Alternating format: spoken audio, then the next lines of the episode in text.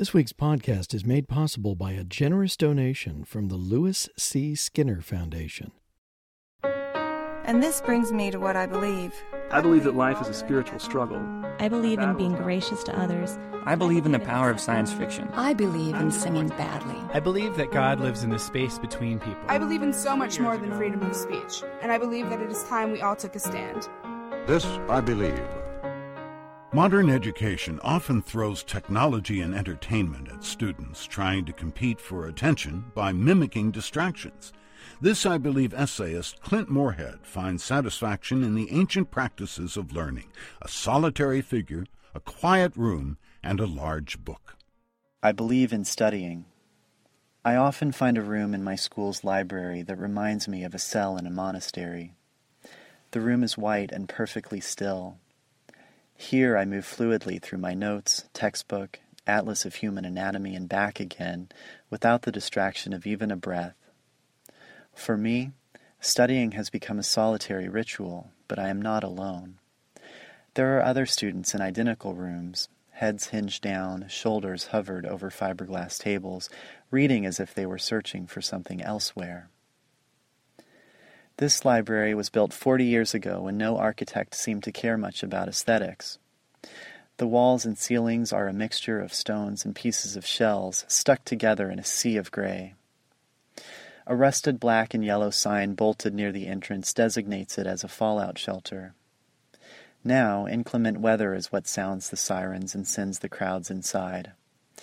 I sometimes hear them from my little room, raise my head from my books, crack the door, and watch as the drenched street dwellers mill among the stacks. After a few minutes, I return and figure out where it was I left off. I believe in those rooms, and in libraries. I also believe in kitchens, coffee shops, and park benches, and the shade of oak trees. These places allow studying to temporarily remove me from this uncertain, sometimes tragic world. It's a kind of asylum. When I focus down into my books, the pages are all I see, and my thoughts are all I hear. Everything else disappears. Studying becomes a communion in which I read and assimilate and grow. It steadies me. It flings me back toward myself like a reflection until I have but one focus the insightful person I hope to be. At the end of the day, I return to studying the way one returns home. After dinner, I drive against the flow of traffic back to the library. In my sterile room, I seat myself. It's only me, the simple student, some lecture notes, a couple books, and a pen. The laws of physics are here, too, pressing me deep into this cold chair. The world is now silenced. My eyes scan what's laid before me. Here, in this embryology text, is an illustration of the primitive structures of the human heart, the bulbus cordis and the conus arteriosus. And over there, the adult heart in full developed form. My eyes shift from one picture to the other.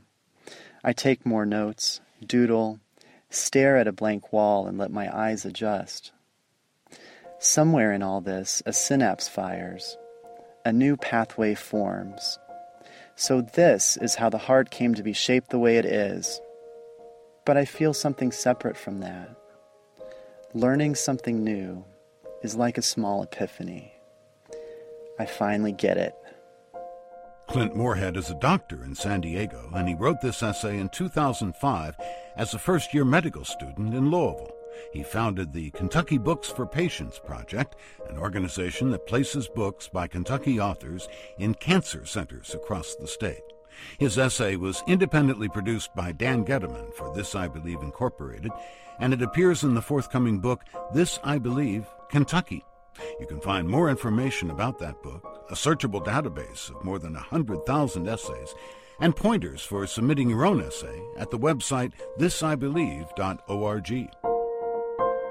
This I Believe on The Bob Edwards Show is produced by Jeffrey Reddick for SiriusXM Satellite Radio and is made possible by donations from listeners like you.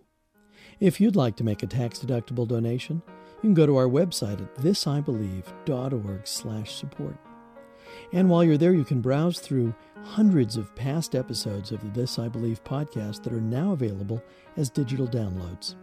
Just go to our store, that's thisibelieve.org slash store, and click on the audio downloads link. And we thank you for listening.